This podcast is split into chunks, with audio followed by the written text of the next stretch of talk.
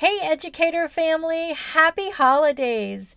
I hope you're coming back well rested, ready to jump back in and be there for your little kiddos or your big kiddos or your teens or colleagues, whoever you're working with. Today is a bonus episode, so I'm considering doing a Monday Mindset Matters. And this would be Mindset Matters and a Monday Mindset. And so, what it would be would be a quick five to 10 minute little episode that would just give you a tip for the day and it would give you a chance to ponder something on your way to work if you wish to listen to it. Just a little nugget to kind of help you be the best that you can be in the classroom for your kids and for yourself. I would love to be able to encourage you in your work and as you're moving forward. So let's get to it. Welcome to the Society's Child podcast, where we have real conversations about being a trauma responsive educator in the midst of a significant mental health crisis. Hi, I'm Trish Senzak, a former educator, compassion advocate, and Jesus lover, and I'm so grateful that you're here. Are you feeling confuzzled about your students' behavior and needs? You're not alone. If trauma informed strategies leave you wondering, what's next? Don't worry. My friend, I've been there too. As a foster mom and a child of complex trauma mixed with my experience as a teacher, it's led me to finding a compassionate, whole child approach that's evidence based, practical, and transformational, and I'm so eager to share it with you. Whether you want to connect with your students on a deeper level, create a trauma sensitive environment, or you just need a little bit of encouragement or support, you're in the right place. So grab a drink, a pen, or your earbuds, and let's work together to create a safe and student attuned trauma responsive school culture. Society's children need you. So let's get started. I have to tell you, it has been such an exciting week as a launch week or first week of this podcast. We've had many, many reviews, we've had feedback, suggestions. I'm thrilled that you're along for the journey with me. Many of you have shared the podcast. Many of you have shared it on your social media. You've jumped in to our educator group and you've just been part of this exciting launch. And I want to give you a personal thank you for that getting this podcast and information out and getting this jumpstart is just so meaningful to me. I really have been sitting here all week touched. I've been really touched by the reviews that have been coming in and seeing the feedback and hearing what people are saying. I want to share just a few of them with you. Here's one from Elaine E.G., and she says, Finally, real info for real situations that I deal with every day.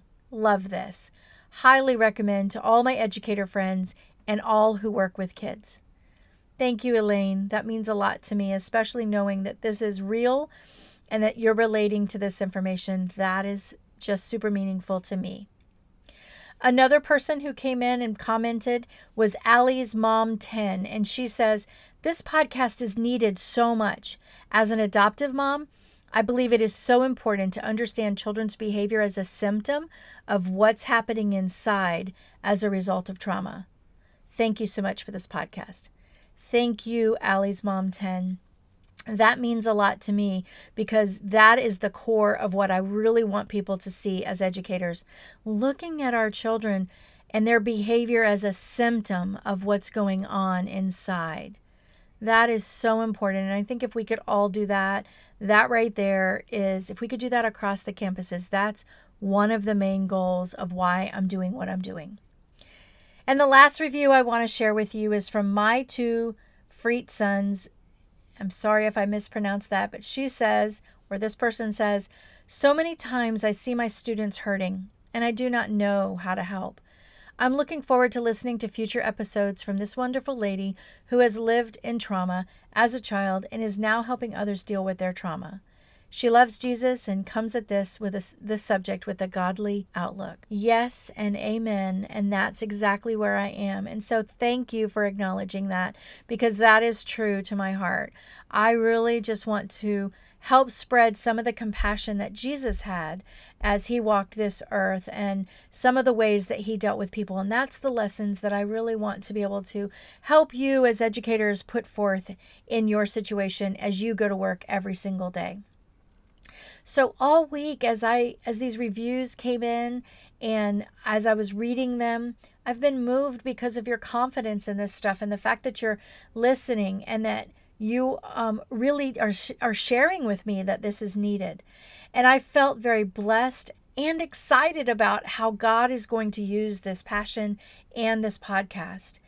And I've also felt very honored that you're actually here listening to me, listening to me. I'm just a mama, a wife, a normal, everyday person like every single one of you. And you're listening and you're saying you want this and you're saying that it's helpful. That to me is such a huge blessing. And I am so humbled. I'm so, so humbled. So thank you, sweet friends.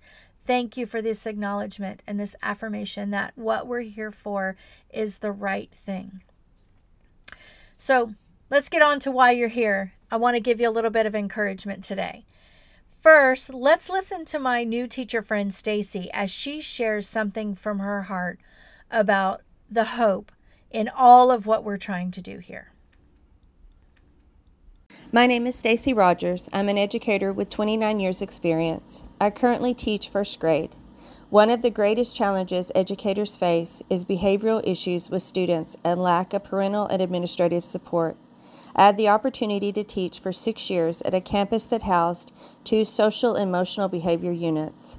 That experience was very challenging. It also gave me the training I needed to approach all students with a trauma responsive mindset. I now strive to make my classroom environment a safe place for all students. My students know in our classroom every feeling's okay as long as it's expressed in a safe way. I know many educators will say they do not have time to do those things in their classrooms. I have found that making time for trauma based practices takes away the other time consuming negative behaviors. Many adults, including myself, do not realize that they grew up in a trauma filled environment. I truly believe that SEL and trauma based responsive education can change the world one child at a time. Imagine a world full of adults that were taught as a child to express their emotions in a healthy, safe way. That's a world I want to live in. It's a world that is worth my time as an educator. There is hope for change, and trauma based responsive education is the first step. I thank you, Stacy, for sharing your heart with us and allowing me to share your words. It is so important that we can each help each other. This is not just coming from me, this is coming from everyone. We're all in this together. So what I love about what Stacy says is she mentions how a lot of people we don't realize how we may have grown up in trauma-filled environments or how we're all dinged or we bring our stuff into the classroom.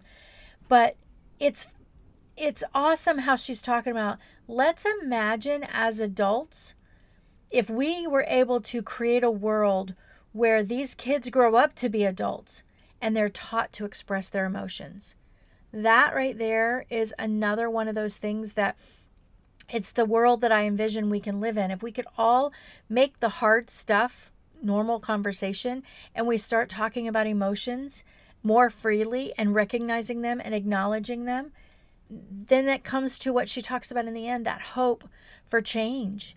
There is the ability to change. And I want to leave you here with something in this quick episode with one little thing that I learned from my recovery.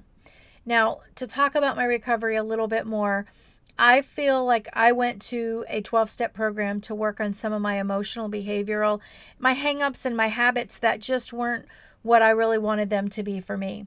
And I got a chance to walk through the 12 step program in a way that was very in depth. And throughout that program, I took a lot of nuggets away and I learned so much. And I will oft you'll often hear me maybe throwing out one of those nuggets and how I apply it to teaching because I believe that everybody can use this wisdom across the board no matter who we are. If you're feeling weary, overwhelmed, downtrodden, whatever your situation is with your job, or maybe it's just hard to live up to all the shoulds and the demands of what you do my friend, I want you to do this and commit this thought to your mind. Just do the next best thing.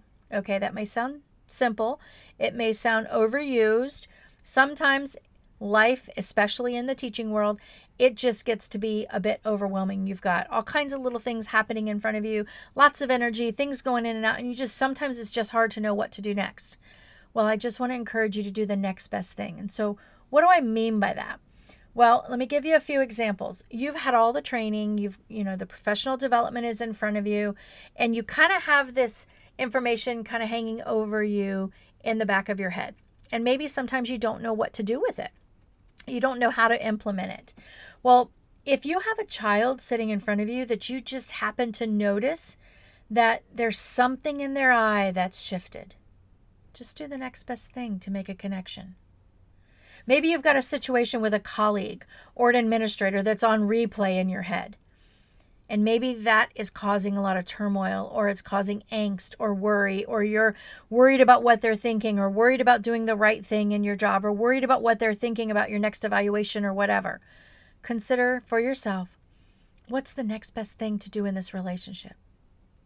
So, my friend, I'm asking you to dig deep into your compassion teachings and take the next best step. Relationship and connection among our adults as well as our kids make for a better workplace. We have just as much responsibility among adults as we do expect and have out of our kids. So we have to own our side of the street. We have to look at our own side, and then we have to take care of our business on our side. Go and repair that relationship, do what we need to do to let the compassion shine through and let that relationship build or let the chips fall where they may. Maybe God over the break has laid big dreams on your heart as a as your role as an educator or as an administrator or something. You you see something that you want to change. Maybe you see bigger needs for your campus where this trauma informed movement is and you want more on your campus, but you're too afraid to speak up and ask for it or initiate that. I want to encourage you just do the next best thing. Pray before you leap and ask God what He wants you to do next. And ask God where He wants, what direction He wants you to go. And take the next best step in whatever direction you're feeling compelled to go. Don't avoid it because avoiding it is stuffing it, and that is not what we want to do. So I really want to encourage you pray before you leap and take the next best step.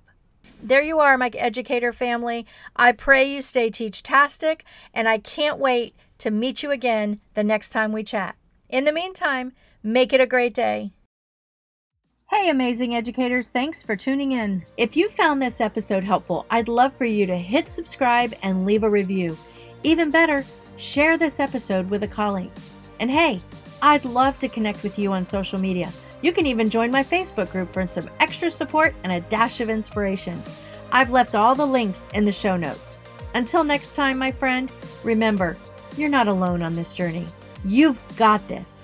Keep making a difference and stay teach tastic.